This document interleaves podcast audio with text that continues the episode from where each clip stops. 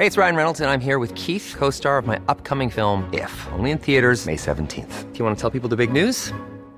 All right, I'll do it. Sign up now and you'll get unlimited for $15 a month in six months of Paramount Plus Essential Plan on us. Mintmobile.com slash switch. Upfront payment of $45 equivalent to $15 per month. Unlimited over 40 gigabytes per month. Face lower speeds. Videos at 480p. Active Mint customers by 531.24 get six months of Paramount Plus Essential Plan. Auto renews after six months. Offer ends May 31st, 2024. Separate Paramount Plus registration required. Terms and conditions apply if rated PG. Hey, I'm Ryan Reynolds. At Mint Mobile, we like to do the opposite of what Big Wireless does. They charge you a lot we charge you a little. So naturally, when they announced they'd be raising their prices due to inflation, we decided to deflate our prices due to not hating you. That's right. We're cutting the price of Mint Unlimited from $30 a month to just $15 a month. Give it a try at mintmobile.com slash switch. $45 upfront for three months plus taxes and fees. Promo rate for new customers for limited time. Unlimited more than 40 gigabytes per month. Slows. Full terms at mintmobile.com. Burrow's furniture is built for the way you live. From ensuring easy assembly and disassembly to honoring highly requested new colors for their award-winning seating, they always have their customers in mind. Their modular seating is made out of durable materials to last and grow with you. And with Burrow, you always get fast, free shipping. Get up to 60% off during Burrow's Memorial Day sale at burrow.com slash ACAST. That's burrow.com slash ACAST. burrow.com slash ACAST.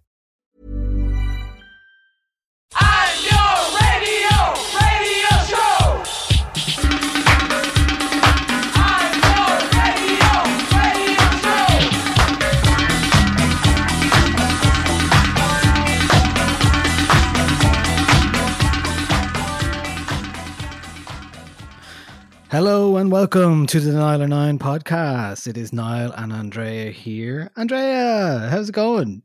Niall, you can see me. I can see you properly.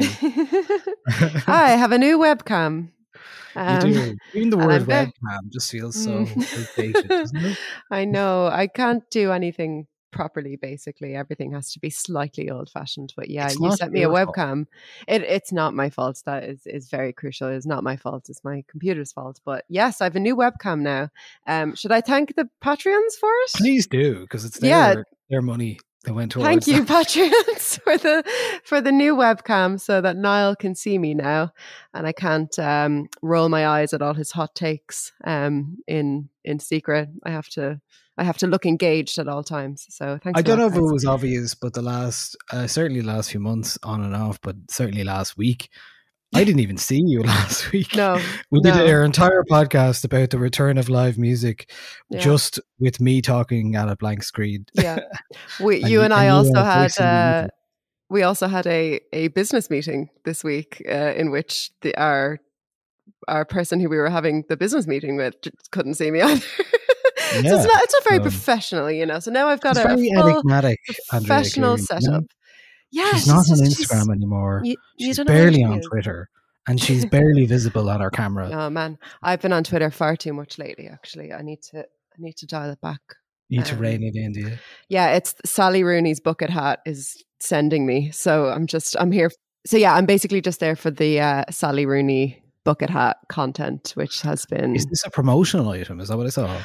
Oh, have you not seen? Okay, so yes, basically her publisher. There must have been some kind of mad clause in her publishing deal because she's released kind of merch, I suppose, and uh, it's tote bags, pencils, which I don't hate, little kind of postcards, and crucially, a yellow bucket hat with the name of the book on it. And I just, there's an essay brewing inside me about the bucket hat. I don't quite know where I'm at with it, but I know that I have at least 3,000 words within me. So keep an eye, keep So an eye out. related to the actual book then, and with the book. It is. It, it's it's got the name of the. Oh, sorry. Do you mean like a character in the book would wear the Yeah, book somebody hat? must wear it or something. Yeah, I, I don't know. Um, but I can't wait to find out. It's out on the seventh of September, and I will be one of those people that goes out that day and, and gets it, and because I'm very excited. Um, Lovely. I didn't say it there, but I should say it now and get it out of the way. So, thanks to uh, the Patreon subscribers, we now have uh, Andrea in HD. And what that means is that if you want to help out and support us and you like what we're doing, and we like that we are talking about music and Sally Rooney bucket hats, Um, it is patreon.com forward slash 909. We were having discussions about a few of the things we're going to have a, uh, a chat about today, including the Lorde album as well later on. But we are going to talk about the music that has uh, moved us and, and uh, chimed with us in August at the moment and uh, in this month And some of the music that hasn't. and some of the music that hasn't teaser. Uh, we'll be talking a bit about both of those things. Um, so will we just delve right in with uh, what's been going on? Because I think a lot of the music uh, we're talking about has been a soundtrack to the last month, and uh, therefore we can uh, go from there and explain what's been going on with us separately and together. All right, let's play. Uh, my first album that I'd like to discuss is from a Stoneybatter musician called John Francis Flynn. And the album is called I Would Not Live Always, a trad album. And uh, it is released on River Lea, which is an imprint of Rough Trade. Uh, I believe he was spotted by the label um, supporting Lankum back in a couple of years ago. And uh, he is a, a, a very tall, a long haired man who plays a double whistle and has released this beautiful album. So I'm going to play a bit of a song here now called Lovely Joan. Fine young man it was indeed, mounted on his milk white steed. He rode, he rode himself all alone until he came to lovely Joan.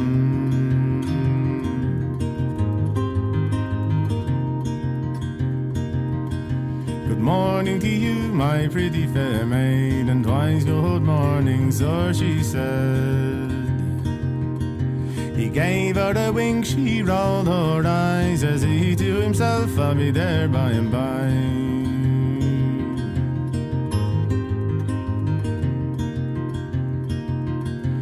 Don't you think those books of hay a pretty little place for us to play? Follow me like a sweet young thing, and I'll give you my golden ring.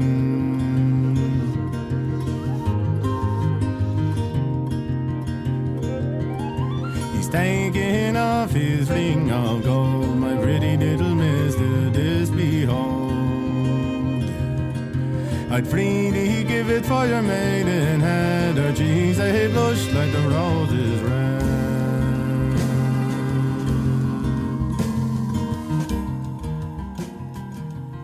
Okay, that was a taster of John Francis Flynn's album, which is called "I Would Not Live Always." The uh, it's a yeah, it's a it's a beautiful trad album, and we're getting quite a few of those uh, lately. I was uh, reminiscing earlier on about an article that I wrote in 2012 about uh, how Irish trad has been re- reinvigorated, which uh, uh, uh, caught the ire of many trad purists at the time. My whole Ah. point was that there was some interesting, new, different perspectives happening in trad music that were Mm. translating to different kinds of music, whether it was the likes of Caoimhín Ó Raghallaigh playing, you know, the Hardanger fid- fiddle, or you know, um, the likes of the Spook of the Thirteenth Lock or the Gloaming, which were obviously like now like very seasoned players, but are doing very different things by bringing in people like Doveman, Thomas Bartlett to play piano.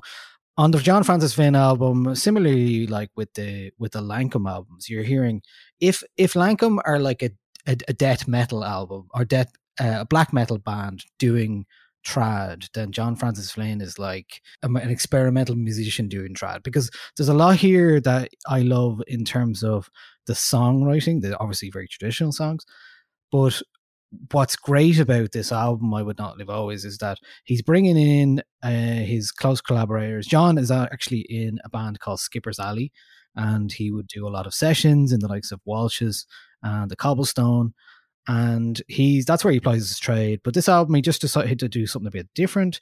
So he's bringing in Ross Cheney, who does uh, drums and some of those kind of Tascam tape loops, which you can hear there. So very much like um, elevates the puts the music in a different way, in a different way from tra- from traditional music because you've got a lot of guitar there, you've got some jazz, jazzy kind of drums as well, and there's just interesting things happening there.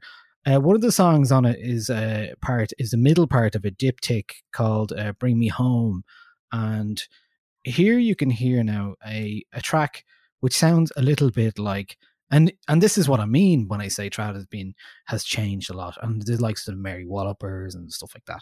There's a lot of these things that are happening, and on John Francis Flynn album, you can hear a track that actually sounds very look much like Animal Collective. So here is a, a taste of this Bring Me Home Part 2.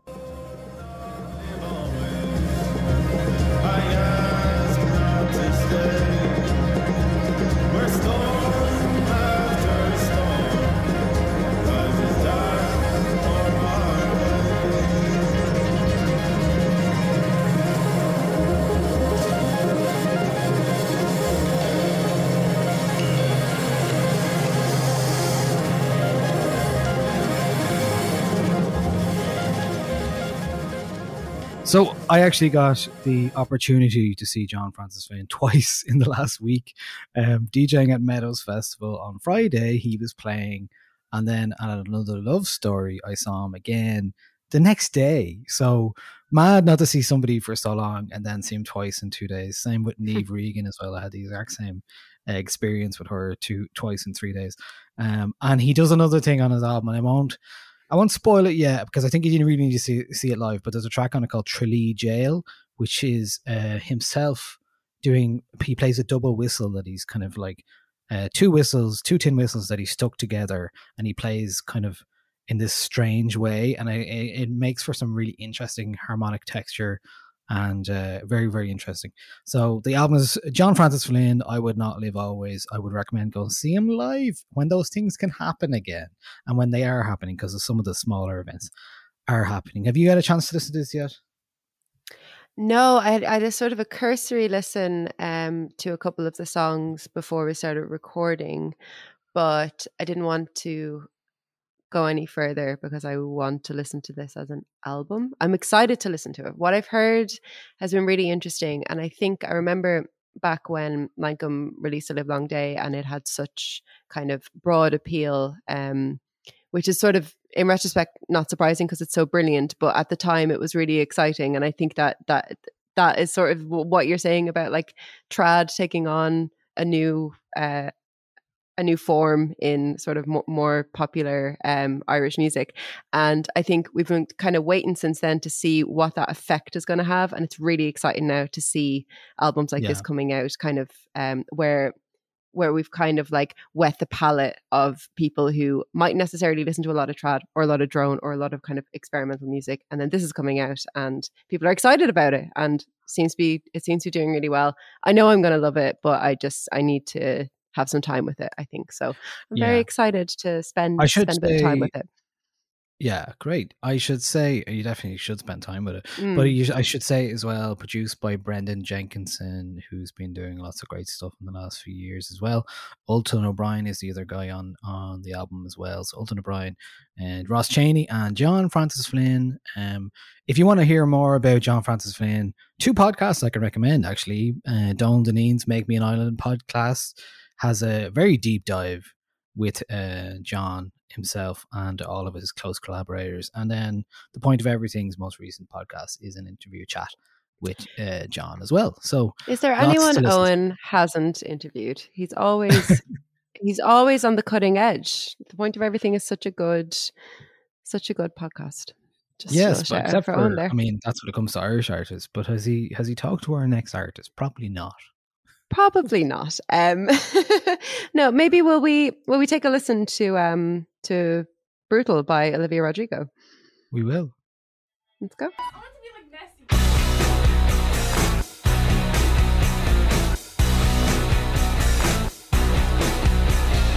I'm so insecure, I think that I'll die before I drink. And I'm so caught up in the news of who likes me and who hates you. And I'm so tired that I might quit my job, start a new life. And they'd all be so disappointed, cause who am I if not exploited? And I'm so sick of 17. Where's my fucking teenage dream? If someone tells me one more time, enjoy your youth, I'm gonna cry. And I don't stick up for myself. I'm anxious and nothing can help. And I wish I'd done this before. And I wish people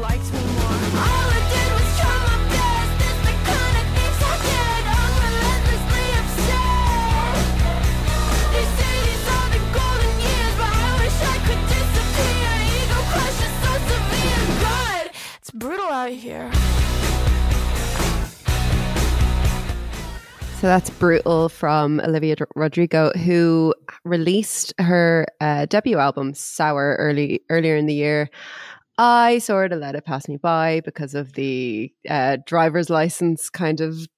Yeah, I mean, we, we talked about it at the time, right? We talked. We, we thought it was going to be a bit of a flash in the pan, Yeah. maybe this massive viral hit that wasn't going to have Mm. a follow up career. Uh, possibly, it was interesting Now we you say what you want about our podcast, but we are willing to admit when we are wrong. and um, I think at the time I, I was like, I don't know. I mean, it's it's uh, this is about driver's license, not not, not about the the album as such. But um, I was like, ah, yeah, good for her. You know, hope hope she enjoys her time in the sun. I, I remember we talked a lot about the the guy she was writing it about, and like Yeah. he had released a Well, song. there's very little else to talk Where about. is he?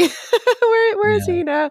But anyway, so she she released Sour to um great kind of critical acclaim and and lot, lot, lots of people seem to really really like it but i just sort of let it pass me by um i chose this song uh for this episode of the podcast because this has been released as a single with an accompanying video. Um, Tony Clayton Lea uh, shared it on, on his Twitter and said, This is one of my favorite songs right now. And I was like, Oh, okay, interesting. Click through, watch the video. And I was like, mm, Yeah, yeah, I totally get this. It's, um, it's it it it it tickles whatever part of me was tickled by um uh, when the 1975 release People, if you'll remember how excited I Oh, was yeah, that week. Yeah, yeah, Um. I actually I texted you earlier this week and I said I missed the 1975. This this is why. um, Yeah, so I think I think this song is is kind of in, in my head anyway. In my opinion, is, is is sort of in conversation with that song. It's a real Gen Z angst song, and you know, give it to me. I'm I'm really really here for this genre. I like how it sounds DIY. It you know that those really simple descending chords are it sounds like the kind of thing that you can play on a guitar if you don't know how to play the guitar. If you've just picked it up and you're just like yeah. rocking out in a punk way. Um, and I love her.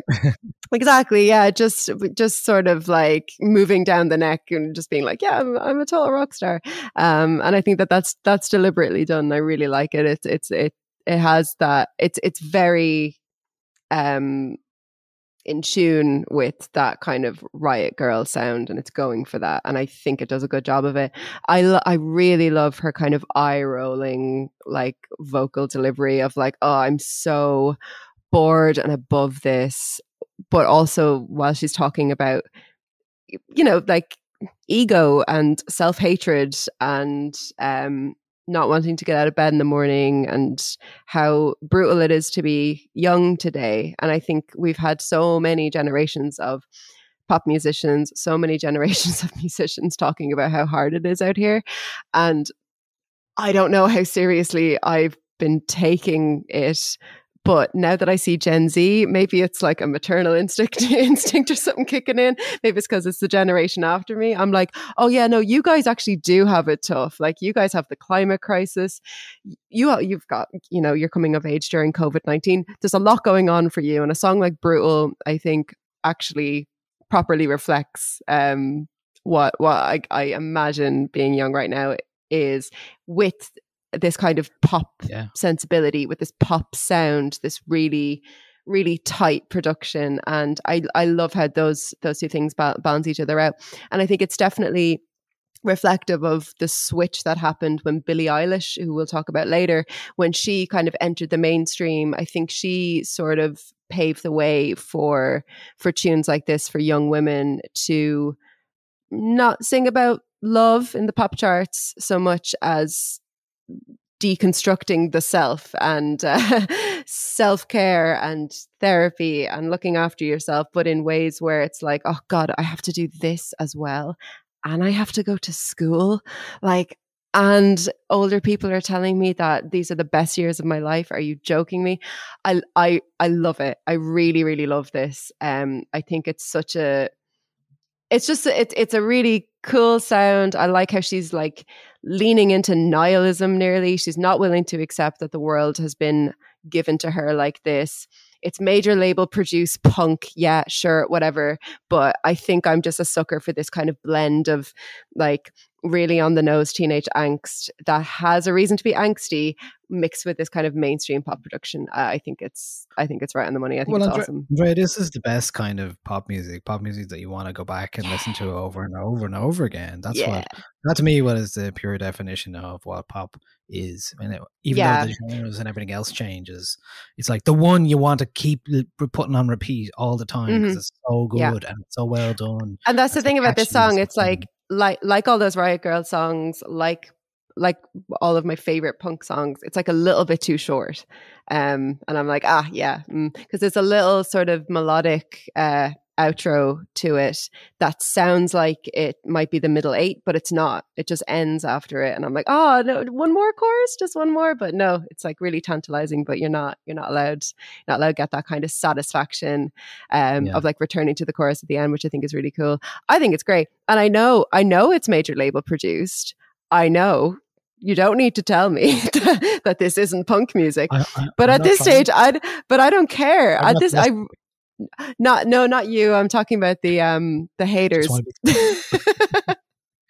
um, and I I listened through the rest of her album, and I can't say that the rest of it kind of, you know, did as Good for much for you. me Good as for this. I'm like, is is my Yeah. version of that. Yeah, sure, I, I yeah, had a few days last a few months ago where I was just like, oh, such a good song. Play that on again. it it is, yeah, yeah. and I think the videos as well, and the videos have been so good and a lot of fun. So that's all, obviously a big factor in in like, yeah, extending the life, uh, the shelf life of a song in your head as well. You're like, ah. which is actually applies to our next artist as well. Um, this is an artist I've been keeping an eye on, and one I would have to say I'm probably most excited about in terms of albums to come this year, and uh, it is from. The artist is called Self Esteem. Um, she's an English artist called Rebecca. Rebecca Lucy Taylor is her name. She's had an album out before.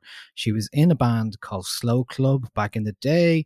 Uh, second album is come forthcoming. It's called Prioritize Pleasure. We've had three tracks from it so far. Uh, I do this all the time, which is very much like a spoken word, uh, empathetic uh, song. Kind of reminds me of like Wear Sunscreen, but like in a uh, more uh, modern uh, now way. the UV rays are coming for us. Everybody, wear your sunscreen. She's very, very upset about it.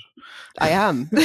even in winter, you have to wear sunscreen every day, even in winter. she's a song, second song, uh, third song called "How Can I Help You," which came out, which is, has her uh, playing the drums. And what I like a lot about it is that she's really just this honest, um, human. She's real like a normal person who's talking about her problems and her issues and talking about. I I love the video. Like the video is great because it's her pounding the drums, but it's also like in doing so and in playing it, she's she just happens to be a woman, but she talks about uh, afterwards how like because she was a woman she was playing drums and you can see that her tits are out a bit in the video so pri- the video is primarily about reclaiming that the idea that she has like a powerful she can play drums she's always loved it it was joyful uh, but once i had tits that joy turned to fear for what might be said to me so it's kind of re- reclaiming that idea and she's done that a lot with her things recently i think uh, she had an NME cover recently where she does the britney rolling stones on the bed as well, and uh, Mm. it's really good. And I am really looking forward to seeing uh, Self Esteem play live. She's supposed to play November 9th in the Sugar, or sorry, in the Workman's Club. We'll see if that ever happens because, as you know, on ongoing uh, 31st of August is the latest. We might find out what exactly is happening with the live music industry to follow up on last week. But I wanted to play a bit of the title track, which just gives you a bit more of a flavor of what we may expect from the album. So this is Prioritize Pleasure.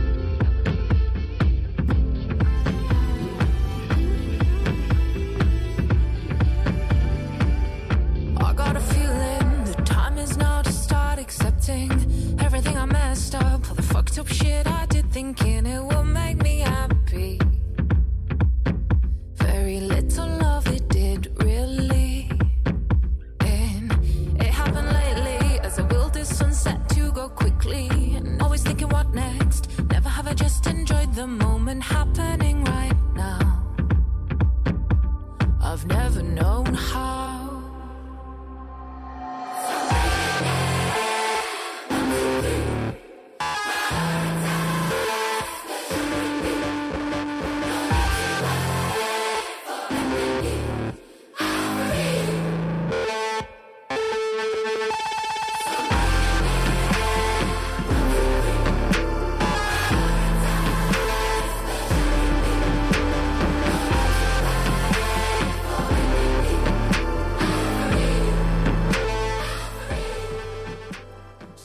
That is Self Esteem. Song is called Prioritize Pleasure from the forthcoming album out on October 22nd. Uh, yeah, so like I said, there is show, uh, tickets available for a show in Dublin on the Workman's in the Workman's Club on November 9th. We will find out if that happens or not. But I would encourage you to get tickets to that. I think the um, show is going to be great. There's going to be it's. I've seen some footage from her show at Green Man last week. Uh, I like that she has applying this big pop sensibility to these kind of vulnerable songs, and uh, the videos as well are doing the same thing. So I think uh, one to keep an eye out and one to put in the diary and get a ticket for because they're Mm. not that expensive. And whether they get moves or rescheduled or what, you will be able to. You will probably see her at some point soon if Mm. you buy a ticket. Do you know what I like? What? That she is 34. Oh, Please. yeah. For the love of. God, give give me more pop stars in their 30s. Like as much as I'm enjoying Billie Eilish and Olivia Rodrigo, I do feel a million years old when I'm listening to them. Um, yeah. Yeah. I'm so he- I'm so here for pop stars who are breaking through at 34 years of age. Yes, please. Very good. Well, Yeah. is our, next, our next our next artist is definitely in his thirties anyway. Um, Wow. what a link. Who is our next artist? it is it is Conor O'Brien, aka Villager. Oh, of course. Yeah. It does look a day over 29. Yeah, well, he's in his thirties. Uh, uh, he's like myself. He's close to myself in age, so we're we're late thirties probably. I don't know if I'm outing him here or anything. but I don't think there's any a think so. major major issue with that. But uh, yeah, he uh, has released the f- uh, fifth Villagers album. It is called Fever Dreams, and we're both going to talk about it because we're both digging it. And let's Mm. play a song called "So Simpatico." Oh, yes, Yeah. please.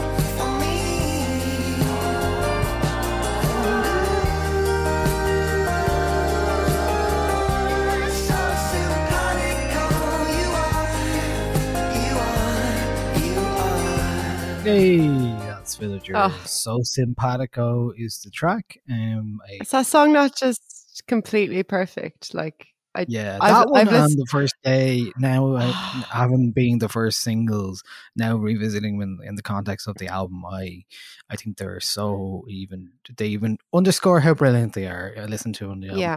but I am loving the album overall as ever. Conor O'Brien can't really do very very much wrong. Um, he did an interview No. with District Magazine uh, during the week. Said how the album was inspired by seeing the number seven everywhere, and uh, which was par- he partially attributed to lockdown madness. But there's a song called "Song and Seven in the and then there on the album as well. There's uh, Rachel Lavelle features on the on an album on the album called "Full Faith in Providence." At the moment, I think it's a good sign when I can't pick a favorite and I Mm. keep uh, moving around. So that's where I'm at with it. I'm really enjoying. Uh, I think he's just hit that like level of songcraft and arrangements now where he's just like nailing everything and. I love the like the little garage uh, uh, rock riff in Circles in the Firing Line at the end, and Mm. just like the way the first day just uh, so simpatico goes on for ages and it's lovely and first Mm. day as well i love uh, have to say i did notice because it's a voice that we might be familiar with uh, and certainly i am familiar with but jess Cavs backing vocals on tracks like the first day are really beautiful as well a really uh, lovely touch and a really lovely use of a voice like that. Um, Jess Cav, who you may know as Bark, who are no more. Uh, she was a singer in Bark and many, many other things. Um, and I'm sure we'll hear more from her as well. But you're enjoying the Villagers album as well. Oh, so much. I mean, I, I think I, what I love so much about it is how lush it is. Like it's sort of unapologetically like so richly textured. There's so much going on. Like you heard, you heard even there in the intro to So Simpatico, which is my favorite song on on on the album. I think it's just, I think it's one of the most beautiful songs I've ever heard. Um, just even that like beautiful descending scale on the piano just little it's it's those little extra bits now that he's that he's working with those extra textures and i mean like even even the harmonization in that song is kind of it's it's complex it's interesting to the ear while still being a really smooth and gentle and comforting listen. And i think I think that's what he does so well on, on on this record is that he renders kind of complicated music ideas comfortable and easy and um and gentle and he's always been good at that but i just really think that this album is stunning.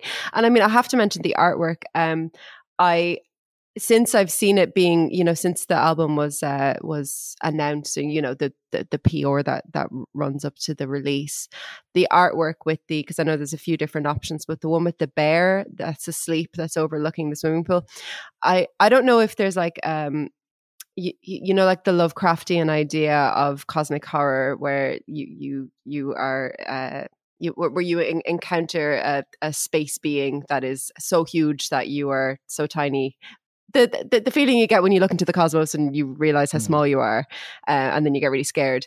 Um, whatever the opposite to that is, if there's like a positive version of that, that's how I feel when I look at the at the uh, the the artwork for it. So when I heard the li- the lyrics on um that it it, it opens with um uh, something big, like uh, when your blood is pumping and it's all or nothing, you get a sense of something bigger than you.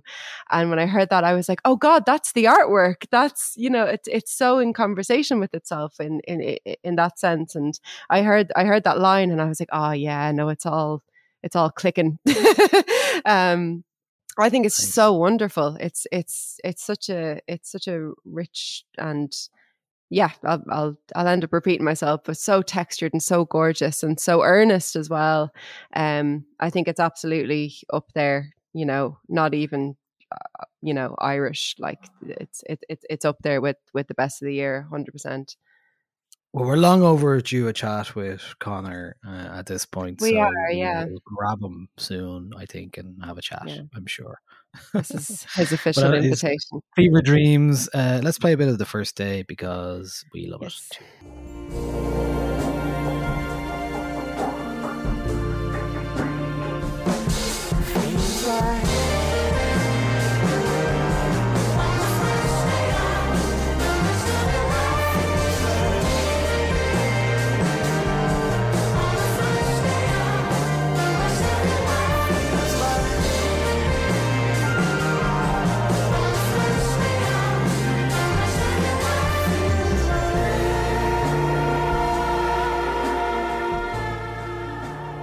Ah, lovely, lovely, lovely stuff. You're just remarking on the drums there, Andrea. Ah. God, they sound so good. Everything sounds so good. Bravo, everyone. Well, another band that are having a first day soon. A lot of the members is uh, the member, four members, three members of the Chromatics, four of which uh, there are in total. Um, we never got a chance to talk about this yet. That was a we? mad sentence there, Niall. just just wanted to comment on that. Yeah, I, I'm I think it was I'm all sure. technically correct, but it was mad. Uh, sorry, Yeah, continue. so- Chromatics announced uh, last uh, in the last few weeks that after 20 years of making music, they weren't going to make music together anymore. But the announcement came from three members of the band. That was uh, Ruth Radelet, Adam Miller, and Nat Walker, without the input of Johnny Jewel, who's often considered the Svengali of the label Italians Do It Better, and also the main producer uh, of uh, Chromatics music. Now, it just seems strange, to be honest, that this band who've been going for so long, who've been there's always talk of whether you know they were the famed uh, Dear Tommy album that fail has failed to Mm. materialize They're quite an elusive group of people with a lot of mystery surrounding them. Yeah. Yeah, and they kind of have this hermetically sealed world, designed world that they've built for themselves. Mm. That you know is still there on uh, uh, Italians Do Better, who actually a couple of days after the announcement that uh, Chromatics split up, uh, released a Madonna covers compilation with all. Oh, Uh, missed tracks that. from the artists on the label, yeah. So that, so they were very clearly like, let's put this out to show that we're still around. But you know, I think Chromatics were uh, the main act in anyone's uh, line of thinking uh, on that label, and the best, and clearly the Mm. one that had the most impact as well. And now I Um, I haven't seen them live, and now I can't. And I'm really sad about that. Why didn't you come to Vicar Street? I remember there was a reason I didn't go to Vicar Street, Niall. Um, I, might- I might, Well, I'm might have had. I know. I, I remember you going and you sent me photos, but I, I was definitely somewhere. I wasn't at home. There was something going on. I might have been at another gig. I'll have to look into Yeah. that. Mem- Remember the days when there'd be more than one gig on, like in one night, Imagine that. Yeah. in one month? Mm, Yeah, so that wow. turned that gig in Vicar Street with Chromatics and Desire and, and Glass Candy, I think it was. No, uh, Desire and somebody else. I can't remember one of the other label bands uh, played as well, and uh, they that was one of their last ever gigs. Mirrors in Mirrors, it was. Um, so it was a week before what was their last ever show. And I think there's probably more to come out about what happened there in terms of the band. Maybe they all just got fed up of waiting around. Maybe uh, Johnny Jewel is a, a complete control freak. Maybe there's something else going on. Who knows? Either way, it probably wasn't the most amicable split if three of the members are announcing on their own Instagrams that they're broken up as opposed to all together. And even his Johnny Jewel statement was very much like, uh, we I wish them well, uh, but I'm going to do stuff. Um, so yeah, I'd say there's some issues there. But look, anyway, if you want more uh, on the chromatics, just say I wrote a piece about them uh, on the website and a An playlist as well. Thank piece. you. Thank you, Andrea. I appreciate that. But here's a little bit of uh, one of the songs from uh, one of my favorite albums of theirs, Kill for Love from 2012. This is These Streets Will Never Be the Same Again.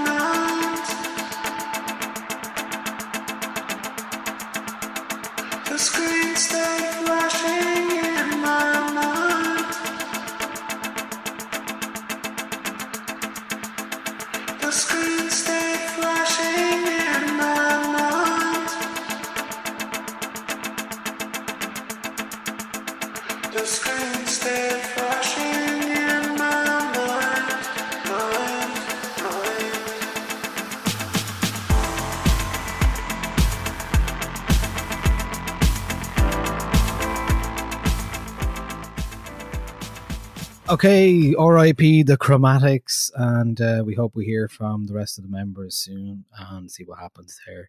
Now, my next choice is a track because you know having some real world uh, experience and getting to play some tunes for people on at IMMA on Friday was really lovely because got to see Just Mustard, John Francis Flynn, and Niamh Regan that day.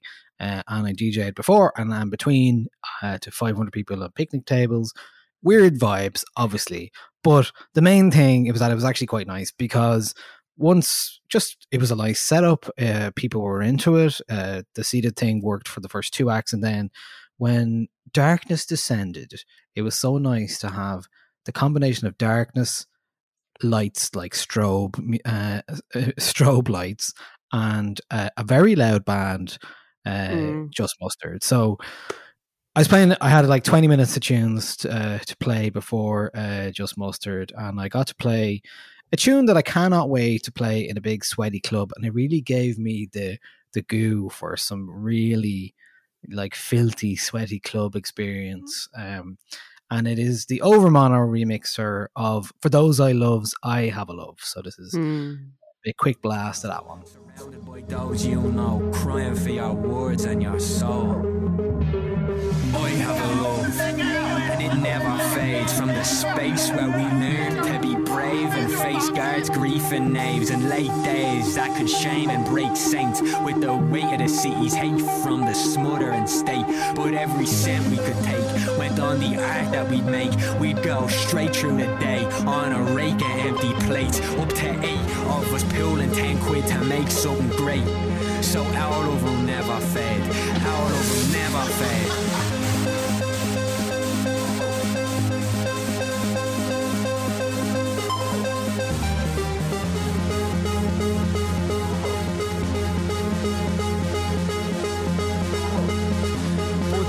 That remains would shape the memory that stays. Even now we can see our face when those cards are replayed. Arm around me shoulder in teenage embrace. Tell all your friends I'd say. I have a love, and it never fades. Now a long way from school days, sharing books at So that's the Overmono remix of For Those I Love. I have a love. Uh, great to have it because, you know, I love that uh, I can get to play some Irish music and uh, or upbeat Irish music. So I think, oh, like Friday, for example, I was able to play a bit of Denise like on show. I played that.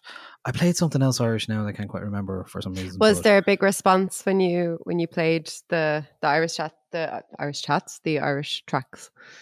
Yeah, there was a little bit of a buzz, all right, which Like, was nice to hear. Um, yeah, so that Great. was lovely. That was lovely. Uh, nice to hear that, and I think many more ahead, hopefully. So, anyway, just wanted to mark that because that's great. Because like the For Those I Love album is obviously brilliant, but to be able to have a track that definitely works in DJ sets is is Mm. um, a really lovely thing. So, okay, uh, next choice is a track from yourself and his band. Uh, you we know you love only too well.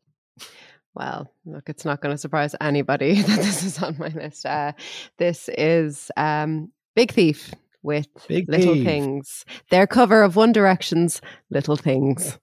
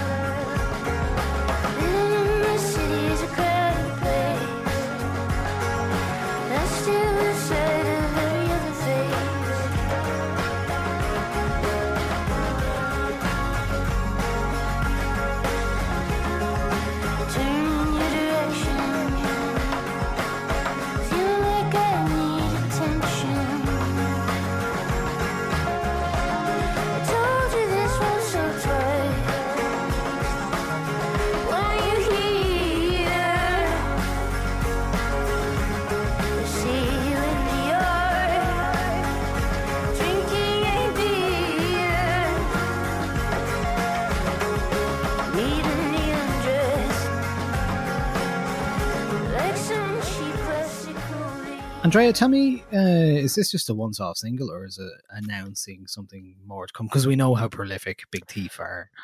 Um, so this is one of two singles that have been released. Um, as far as I know, there's no whispers of an album just yet, but you know this band they probably have like four they'll, they'll be like yeah we're releasing four albums in the fourth quarter of 2021 so who knows but it is the first we've heard from the band together since 2019 um since two hands.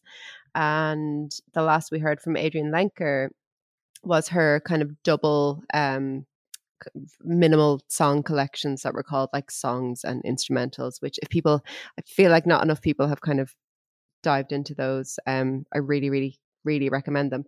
Um and yeah i think when you compare this to the last thing that we heard from Adrianne at least uh, this sounds almost like maximalist you know like there's there's these hand claps there's these jangly guitars and the instruments kind of forming into this kind of sense of oneness and i think what i love so much about big thief is how I think you get a sense of how they play together. Um, they play so close and so in sync with one another, and you know, in in this song, they're moving around this rhythm that kind of keeps changing. It has this like like elusive time signature that kind of gets lost as soon as you kind of try and find it. As soon as you get your hands on it, it it kind of slips away.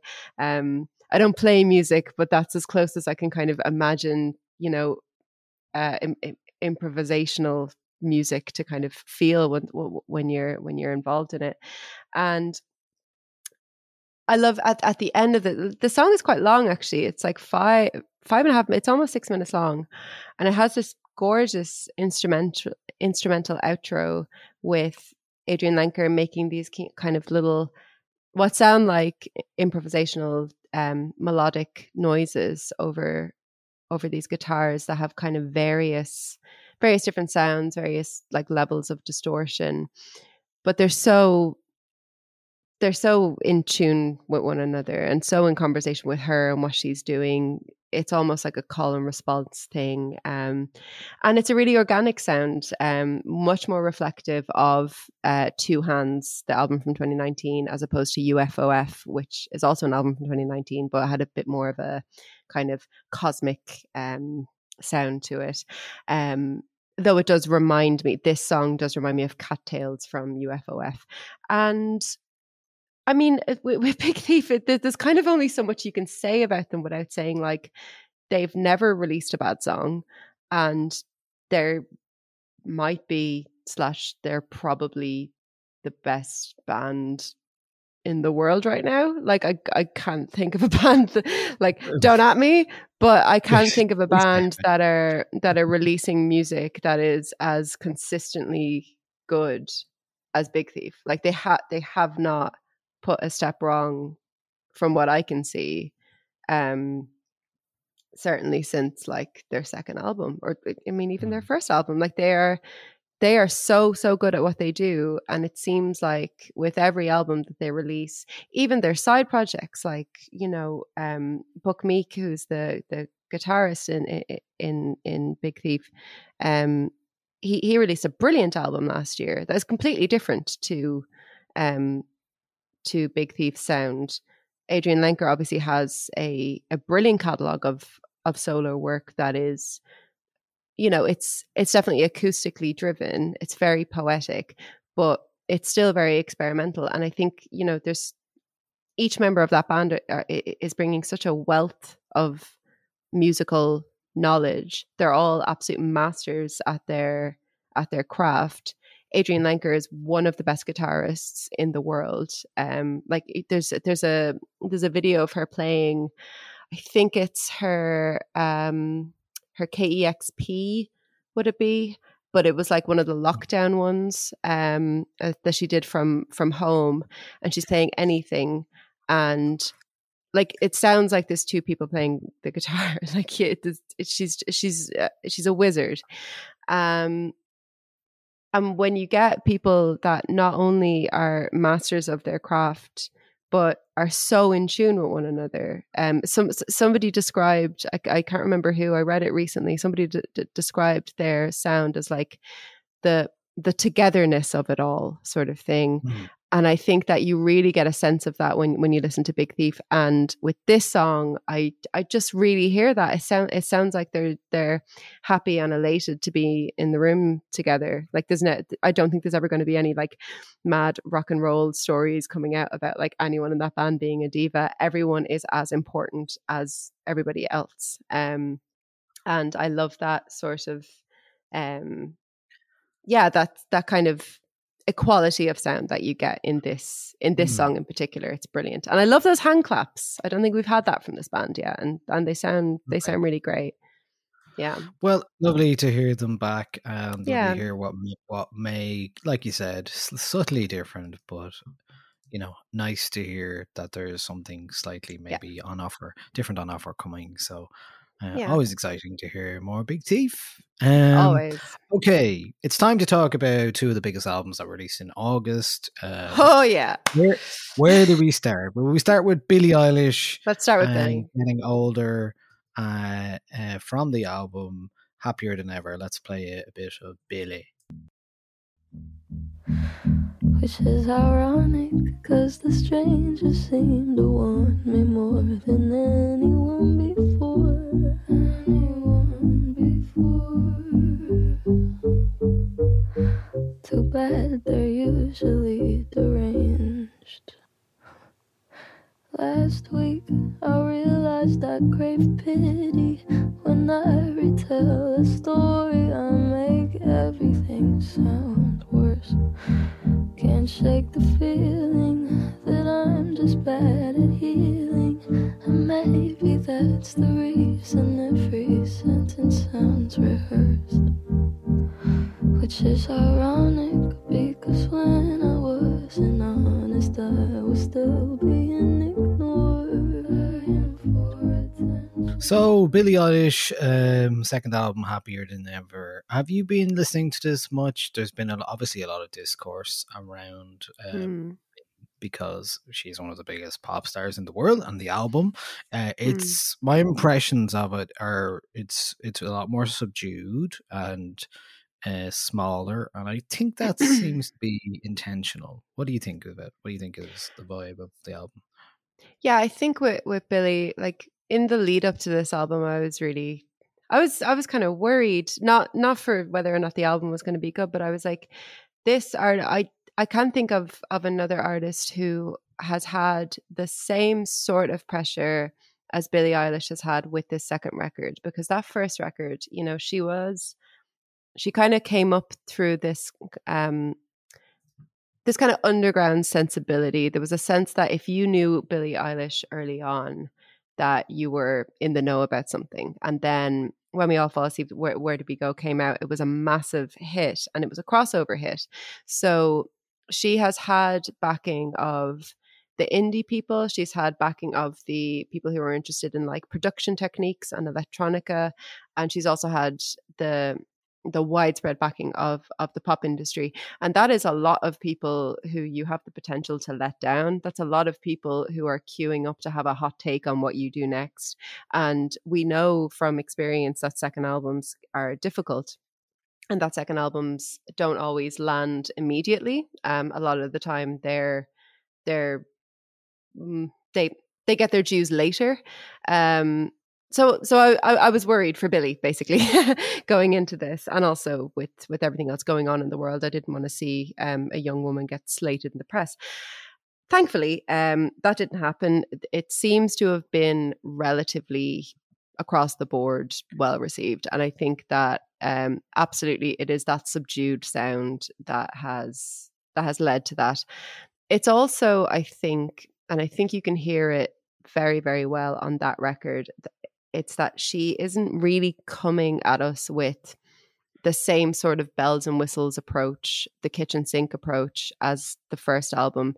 She's coming to us with like real raw honesty and like I was talking about earlier, we we have had a lot of that in pop music lately. Um and maybe there's a risk at some stage of that becoming oversaturated, but I think Billie does it does it so so well. Some of the lyrics on this track and this is uh, we should say the first track on the album so this is the first thing you hear when you listen to the album. Um I do think the lyric last week I realized I crave pity. When I retell a story I make everything sound worse. Can't shake the feeling that I'm just bad at healing and maybe that's the reason every sentence sounds rehearsed. I just think that's like kind of brilliant. I think that her just coming out and saying I I am so vulnerable, but I'm not vulnerable in in the way that you're used to pop stars telling you that they're vulnerable. She is she's rejecting the fame that she has in a way that is kind of palpable and determinable and understandable for somebody that doesn't share it. Um, another artist who we are going to discuss later, I think, missed missed the ball on that completely. But I think Billie comes out here and makes what she's saying relatable and and makes it easy to hear because she's not I don't get the impression that Billie wants to be a pop star. And I know that that's sort of in vogue right now, but I really, really get the impression that she she is a musician first and a pop star second, and I don't think that's true of everybody who's in the charts right now. Um, and so I think that she she absolutely did the right thing with this album, and I think that no matter what Billie does, she is from now on going to set the course. She's going to set the she's going to set the scene for people to follow her. I think Olivia Ro- Rodrigo has been kind of looking to Billie Eilish. I think a lot of artists who are going to be coming up in pop music are going to be looking to Billie Eilish to this very introspective, th- almost therapy driven um, self analysis um, that is, uh, you know, it's self analysis to the point where you're almost tearing yourself apart in the name of your art. Like that's huge. That's that is that's a huge concept, and I think I think Billie is is brilliant at it because she is such an intelligent um, musician and it's such an intelligent um, lyricist, and obviously the the production on on Billie Eilish uh, music is sort of second to none. It's it's genuinely experimental, and, and and you can hear it in that in in that song there as well. So um, yeah, I think I think she's done a really good thing with this album, which is to not step back but not step forward either. She sounds like she's taking stock and she's genuinely trying um to make sense of what is actually going on in her life right now and i think that that's what makes it relatable. Sounds like a jump almost to a an album in the future like album four or five or something sometimes yeah you know? It's yeah. like skipped the whole having to give you the hits thing for the second album Mm. um you know, skipping the third album, which is like the acoustic one. That's a joke because uh, Yeah. for obvious reasons you'll you'll understand. Um I think the album is too long generally. Mm. It's uh 16 songs, 56 minutes. It's uh there's a lot Mm. going on. There's a few I would have lo- lost myself, but yeah um I think so too. I think Yeah, it's by I'm no. I'm- I, I think it's by no means a perfect album. I'm definitely not out here saying it's like one of one of the best Yeah. albums of the year, but I think it's definitely one of the most interesting albums of the year. Yeah, I think that's fair. I think that's fair. I can't see myself going back to this an awful lot, but that's okay. Um, it's not. Mm. What did you think of the bossa nova track? Is that Yeah, one of the yeah, ones it was only a tinge of bossa nova. Mm. Um, so I like. Yeah, I quite liked fine. it. Uh, I think I do like that that kind of Billie Eilish though, where it's like the Sonics are there, like bad guy and all that kind of stuff. That kind of excitement. I definitely Mm. do like that, but I totally understand why they've gone t- in a different way here. It'd be interesting Mm. to see what the long term effect is on her career, if there is one. Um, and I hope that she is happier than ever. Generally, Mm. like, I mean, I that think- is a, such a weight on her shoulders, and you do worry about someone so young being asked to uh, take on so much. And I Mm. think she has done it so well in this album because she's so clever and so Yeah. empathetic and understanding of what her situation is. She does seem genuinely supported, as we discussed with the documentary last year. Um, and you, I think there is a good support network around her, and I hope that stays. I hope Yeah. that stays. I don't think she's going to get above her station or or lose her way in a way that maybe our our, our last artist has, perhaps. Mm. Well, just before we move on to our last artist, I think what what I I like about what Billie has done here is that you know that Simpsons meme where uh, I can't I can't remember what it originated as, but it's like say the say the line Bart and then Yeah, Bart yeah, has to yeah, say uh, I I didn't do it. Um, and everyone's looking around. I feel like everyone was looking around and, they- and they were like do the thing Billie and the thing was to perform pain in like like bury a friend like to perform pain in a way that is um c- catchy a little bit scary and like really subversive. And i suppose you know bad guy did that as well. And and it's kind of like do the thing billie perform sadness and pain and depression in a way that is going to you know challenge us but also make us dance. And i like that she rejected that. I like that she didn't lean into the into her own darkness in the same way as she did on the first album because she's already done that. And i think now she's absolutely approaching it in a much more mature way and you can i, I think you can hear her develop as a songwriter certainly as a lyricist um and I I like this direction. And I what I love about it is that I've absolutely no idea where she's going to go next, and that's great. What I hope as as an old woman is that she takes a little break and looks after herself um and you know just minds herself for a bit and then and then gets back to it but um but this i i think that this was the right move for her um and it's not a move that seems to have you know offended a great many people um i thought louise bruton's uh, review of the album was uh, uh, in the Irish Times was excellent, uh, and I think she she kind of hit hit the nail on the head. She gave it four stars, um, so she was really Cool. into it. But yeah, I I think it's I think it's it's good from Billie. Good job, Billie. Yeah, great. Okay, let's move on to Lorde then. Third album from her, the uh, New Zealand artist Solar Power. Yeah, let's go. Let's go. Mood ring.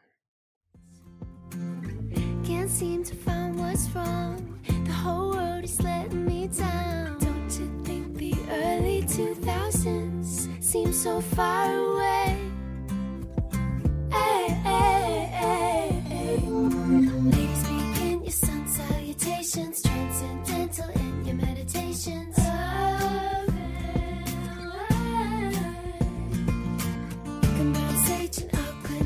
crystals.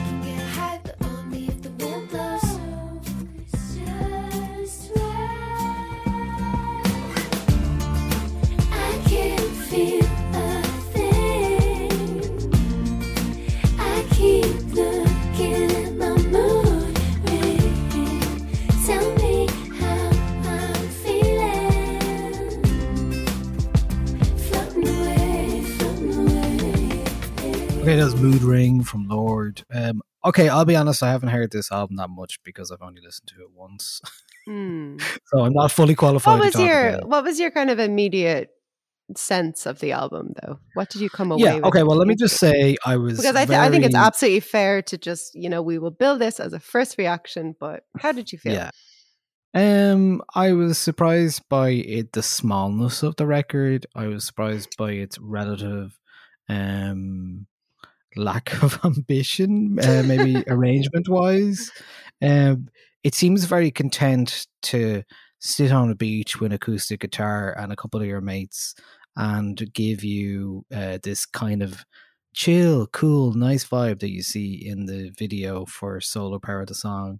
Um, but I think you have uh, you have uh, more real, fully realized thoughts and all that kind of stuff, and uh, especially the lyrics. I think um, Mhm. that's something I, I was like, okay, the vibe of this record is strange uh, compared to obviously artists can do something very different, but what to me Lorde's was great at capturing a zeitgeist, but also um, her own uh, generation's thoughts and feelings, um, and uh, with melodrama, I know. Uh, like I loved melodrama. I thought there was fantastic, uh, sprightly, dramatic moments on it that just worked so well on a big stage and in this in the pure pop sense of of throwing things at a wall and making like you, things. you uh, can't touch stick. green light. You can't touch it. Like It's, like such a good song. perfect. Yeah. it's perfect. Like, and I I even love that she took the the vocal stuff and um change was able to make you know little ad libs and stuff work for her in the, in that way. I think. Uh, I know it wasn't for everyone, but I Mm. think it, I think it's a fantastic album. Um, so when you come to this, I was like, okay, I'm not really interested in what you have to say here. This feels like uh, you're coming from a very different place, and um, it's hard. It was harder to relate to as well. I was like, okay, I'm. It does feel like when we're talking about somebody like Billie Eilish, who's still relatable, even though she's one of the biggest pop stars ever. It feels like Lorde is going Yes. off into the deep end a bit. yeah, I, I I think so. I mean, um, apologies to the to the Patreons who are in the Discord because I'm probably going to end up repeating a lot of. I I I, I, I sort of like live blogged. He, he was blogging um live blogged my reaction to it in in one of the discord channels. But um i yeah i think i think you hit the nail on the head there when when you compare it to billie i know it is not the best thing in the world to do to compare two female pop stars to each other but look here we are. They came out very close together. This album, I sort of can't look away at the same time. Do you know what I mean? Like it's it's odd. I I loved Lorde's first record. Um, I didn't like melodrama as much as I think you did, or as a lot of people did, but I definitely recognize that it had moments of absolute magic, like absolute clear eyed magic. I think Green Light is is one of those songs where you're just like, yeah, you can't, you you you really can't touch this. So with this, I sort of wasn't, I wasn't involved in the in the lead up. You know, I wasn't getting excited about it. I didn't listen to any of the singles that were released. I decided to wait for the album. And the day the album was released, I watched the music video for. Sorry, I tell a lie. I watched the music video for not Mood Ring. What was the other? Um, the other single was uh was so Solar Power, and I felt genuinely strange watching it. I felt like um do you know here it is. The experience of listening to this album is kind of like witnessing an in joke that you're not part of. Like there's winks and nods. You've sort of you're you, you're sitting with a group, but you're not quite part of the group, and you're very very aware of that. She is, I think, attempting to. Well, she said that with Mood Ring anyway, that she's kind of satirizing um, goop culture and um, influencer culture that leans a lot on things like crystals and tarot cards and obviously mood rings um, to as kind of cure-alls for a world that is that is burning down. I think that as a concept, that as an idea for a song, and certainly as an idea for satire, is great. And I want to hear something that does that well, but I do not think that Mood Ring does it well. I think part of the problem I have with it is also wrapped up with the imagery around the album. You know, is is she really satirizing something if she is slotting herself so neatly into it?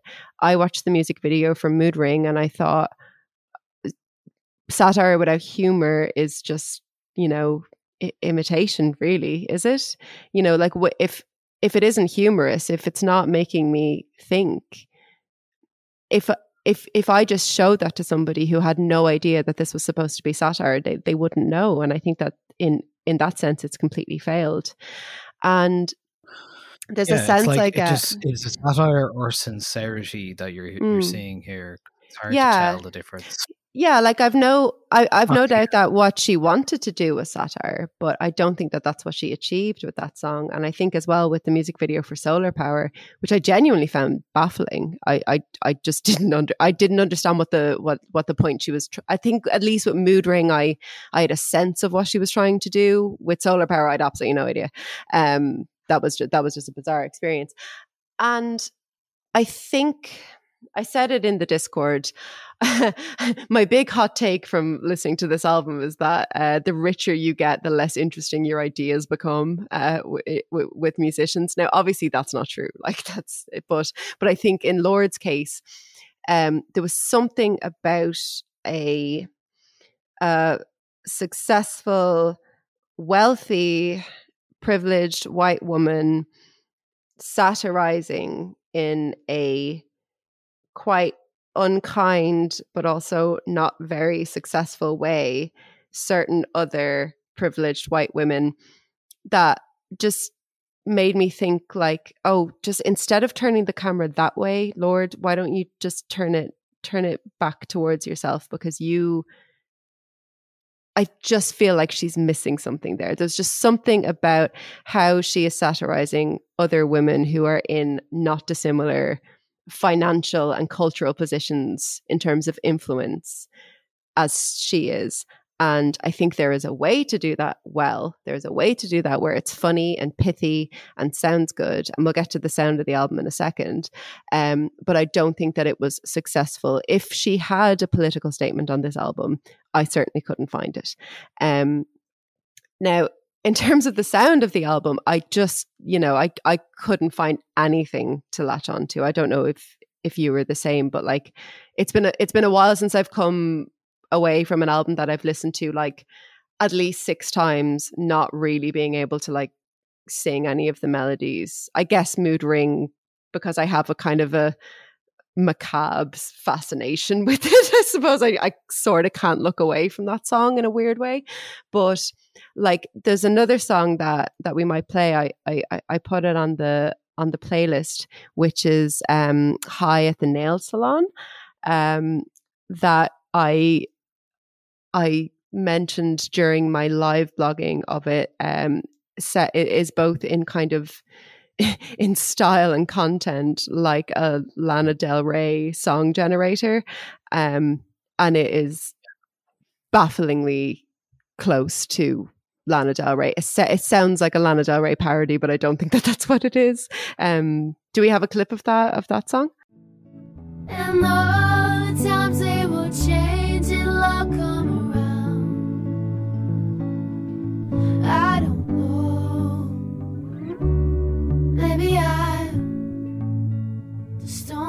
The nail salon. Maybe I'm just that the nail salon.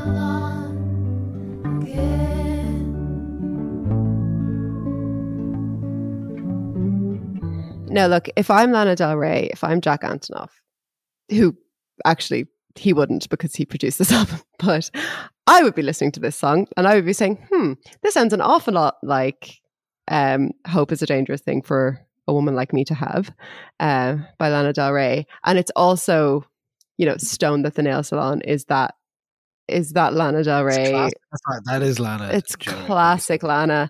And I don't think Lorde gets away with it in the same way that Lana gets away with it. And I think my problem with the Lorde record is that it it feeds into an area of pop music that I've become increasingly kind of dismayed and annoyed by, which is that everything has to be this kind of meta, self referential, you know, figure out the code, figure out the password. And it's all just maybe a little bit too wrapped up in itself and wrapped up in its own mythology in a way that I think Billie Eilish isn't doing. Olivia Rodrigo's not doing that. But I think Lorde, Taylor Swift are kind of erring towards that side of things that I just don't I've I've I personally find it hard to connect with. Um and I think Lorde I, I think this is a misstep from her. Um from somebody that I think is incredibly talented and has up until this point really had her finger on the pulse of what is needed. I I, d- I don't understand this decision. And there's plenty of people out there who love this record, and that's fine. Please, please, please don't at me. Um, but I mean, tell, tell me why you like the record. If anybody wants to get in touch and tell me why they like the record, I'm more than happy to hear it. But I mean, this, it's genuinely baffling, but I also kind of can't look away. I've watched the music video for Mood Ring a lot of times because I feel like there's some kind of there's that there's something I'm missing. And the more I watch it, the more I still looking realize there isn't. It's not there. it's Wow. vacuous. Yeah. Well, like I said, I enjoyed uh, the Discord chat about the album more than I enjoyed the album itself. So that was Mm. uh, not uh, not the most exciting uh, ring Yeah. endorsement you can imagine. But I will Yeah. probably give it another listen when you know when I have a bit more time and maybe some like not a headphones if and certainly uh, maybe in the house, you know, just to give it like a bit of room. Um, but not yet, not yet. And certainly first listen didn't give me much. But anyway, like I said, that's what it is. I think your thoughts are more are more interesting on that. Um, okay, so that's everything we'll be kind of covering in terms of music. Um, do you have anything else that you've been, uh, any other business, anything you've been watching or reading or? Well, or Niall, do you want to tell us about wings before before we do that? I will. I will. Because we we took it off the running order, and I feel bad. So let's let's No, put it well, back on. Actually, it ties in with a TV show that I've been Okay. watching, which I Okay. can recommend. Uh, there's a Disney Plus show called McCartney 321, which is Rick Rubin and Paul McCartney sitting in front of a mixing desk and having a chat about with the original stems from the Beatles and Wings and everything that Paul McCartney has worked on. And it's so good. It's just like five parts, an hour long ish. Um, just lovely shot. Rick Rubin being a big, gentle teddy bear, an excitable teddy Yeah. bear. Um, Paul McCartney is a man that in previously has annoyed me a lot. Oh, I watched the Well, episode of The Simpsons yesterday when Lisa becomes vegetarian and Paul and Linda are at the end. Um, yeah. And yeah, it's really funny. Well, I think you know I have I I, I think misguided it somewhat. So I was just you know he's like you're like he's the cool older guy, but he was just wheeled out so much over the years. But actually, in the one on one conversation with himself and Rick Rubin, he comes across so smart, so um like such a nice dude. Obviously, I think a lot of people know that about. him. But just his memory is incredible, and that's you're just like live history. Listen to Oh. that live history, and also what a fucking songwriter he was. Not no surprise, um, still is uh, to a, a lesser extent now. But Stop. you know, I just got started listening to Wings and you know stuff like Jet and Band on the Run, and just really enjoying that kind of music. And it's some that's something I I'm so happy for you. before. This makes me so happy, Niall. This is like a whole world. This is great. Is Is it like age? I don't know. yeah i i had a like- I had a friend over really recently who is she sort of reminds me of you i've said i've definitely said to her in the past that like she's the female version of you in my friend group because she she's really really into like house music and electronic music in a way that i'm not so she's always sending me music that is like you know maybe a little bit too that for me but I had her over. I hadn't seen her in a really, really, really long time. Had her over. We had a few drinks, and we were putting uh, songs on, you know, YouTube on the TV. And she just turned to me with these big, earnest eyes, and she was like, "Oh, have I told you that I really love the Beatles now?" And I was like, "Oh my gosh, this is." the best thing ever and we spent the rest of the night just watching beatles clips like and she she's still kind of in the early album stage and she's like no, put on this song, put on I Want to Hold Your Hand. And like, okay, John is still her favorite Beatle. That's the stage where she's at. And I and I keep telling her it's gonna become Paul really, really soon, but you're just quite not not not quite there yet. But um yeah, and so this is and now you're listening to Wings. It's all come full circle. This is great. yeah, and you know, um, uh, another love story at all of their um, festivals always have a tradition. uh, Tradition. It's always Simon from Ships who's on sound for the last thing, and he always puts on a song at the very end, and it's always a Mm. lovely song. So I remember Purple Rain oh uh, before, and um, this time around, much smaller festival, obviously this time around, but uh, this time around, this song came on, and I was like, yeah, nailed it.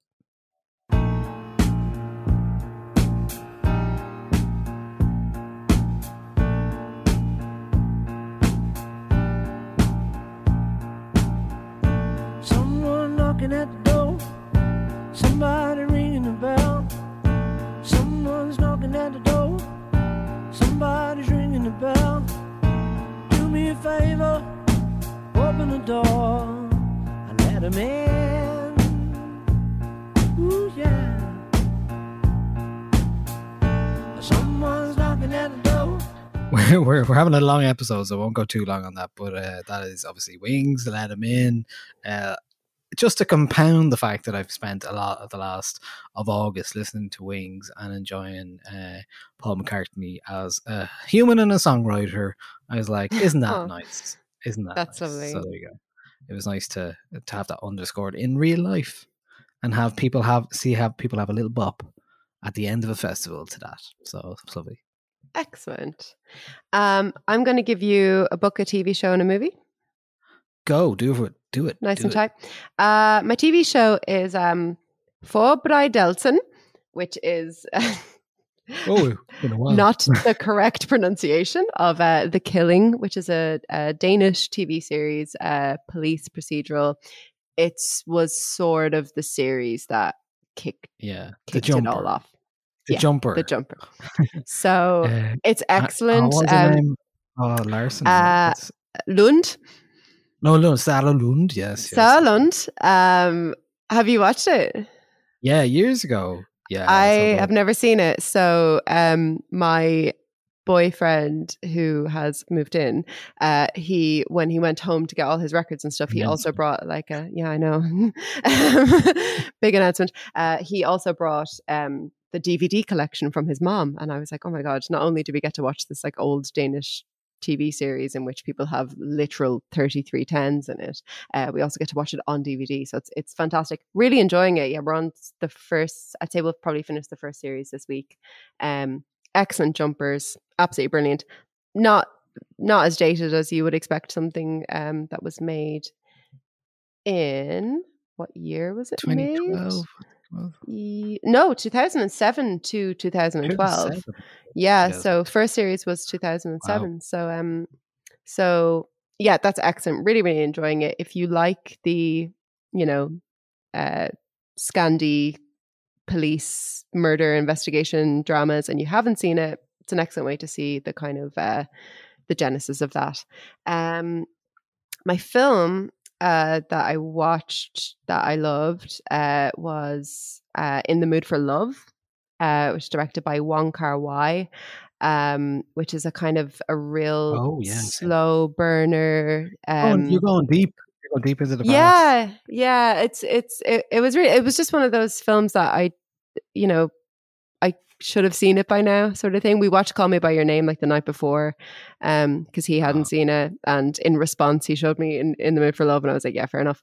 Um, yeah, really beautiful slow burn romance. Um, just the most beautiful costuming and direction and colors and cinematography that um yeah it's really effective and I just and, red and wonderful. when I think of that film. yeah yeah really really vibrant and amazing performances and just the most beautiful people that have ever been on screen. Like it's just ridiculously beautiful people. Um and my book i've read a few books that well some of them i'm not finished but i'll recommend um a book by tim mohr m-o-h-r called uh, burning down the house as in house h-a-u-s uh, punk rock revolution and the fall of the berlin wall which is about um it's kind of a I guess ethnographic or historical study of um of punks in East Berlin around the time of the fall of the wall and how they impacted that and also what what life was like to be um a punk in East Berlin. Uh and it's really really interesting. Um it's a bit it can sometimes be a bit like and then and then he said fuck you to the system and blah blah blah but i'm really enjoying it there's some really great stories from from some punks at that time in it and Nice. it's well written so yeah i'd recommend that yeah Right. Um, I've been reading. Uh, I know I haven't finished yet, but I know I can recommend Seamus O'Reilly's book. Did you hear? Mammy died. Uh, dying to read it dying to read it um, and uh, very like sad because it is about his mother dying, but uh, really fascinating to be uh, in a very large family in Derry. And I met Seamus a couple of times. Um, a lovely fella and uh, a top buzzer. And uh, he's one one of he's he's maybe my favorite person on Twitter. I remember like one night two two of us uh this before COVID, two of us in the group did like dramatic readings of his Twitter threads. I I did the one Oh. where he was uh on Kedivin in front of yeah, um, well, I did that in front of Mary 'cause, um, Yeah, We- my, my my girlfriend and my pals hadn't uh, hadn't actually he- heard that story. Before. I know. was like, I was the same. Oh no, it wasn't. It was on a Zoom call, and I mentioned it or I, I quoted it or something, and they were like, "Oh, what's that?" And I was like, "Right, everybody, everybody, grab a drink because I'm about to read Gather this out." It was just what is so so good. Um, so the the Lovely. the book is great, is it? I'm I am dying. To It's so far, yeah, it's been great. Yeah, I'm Excellent. only about 50 pages in, but uh, enjoying that a lot. And we did mention as well Summer of Love, maybe briefly as well. Great film to go and see. Uh, from about the Harlem Cultural Festival in 1969. Uh, absolutely stacked with uh, great performances, Nina Simone and and uh, so many mo- others. I think we mentioned it briefly, maybe at the end. Mentioned of it last week, yeah. So yeah, and uh, oh, the other the other show I just finished was called is called The White Lotus, um, which if you're looking for something diversionary and uh, six parts, so kind of miniseries, I'd recommend The White Lotus. Uh, good cast. It's all about horrible people who go to a, a, a hotel in Hawaii, and it's it's Mike uh, White, who's the writer from School of Rock. Uh, he does it. Oh, He's the director. I like School of Rock. and- yeah, and Jennifer Coolidge the, is in it. Um, there's lots of like Steve Zahn, Connie Britton. There's lots of people you know. Queen of my Uh, heart, Jennifer Sweeney Coolidge. from Euphoria is in it. Very good. It's very good. It's it's it's an easy watch, so worth watching. Sweet. All right. Well, I think that's it from us this week, anyway, and uh, a nice long episode to get into. Next week, uh, we don't know what we're going to be doing, but we do believe that Donda is actually coming out. Uh, Niall, please, you're only know, hurting I yourself. know, I know. I'm not. I don't have. I have no Do expectation. you know what? I I I don't think about Donda. If Donda happens, it happens to me. Somebody No, will tell I-. I read about news- time, I'm not thinking about it. Yeah, I read about news about Donda as in this kind of like, oh, that's really interesting. I wonder what that happens No. someday. Like, like uh, the popularity of NFTs and cryptocurrencies. Like, I'm just never going to get into it. So I'm like, oh, that's interesting, but nice to know. Yeah, yeah, I suppose. Yeah. So, No, yeah. look, when it happens, I'm sure you'll text me, and that's that's my attitude to Donda. I'm not I'm not about to be out here getting disappointed by men. So. Yeah. and, with, and with that bombshell, um, we will say good night. Um, thank you. Andrea. And Thank you, Niall. Thank you, right, patrons, for talk my new webcam. Thanks for listening. You. Goodbye. All right. Bye-bye. bye.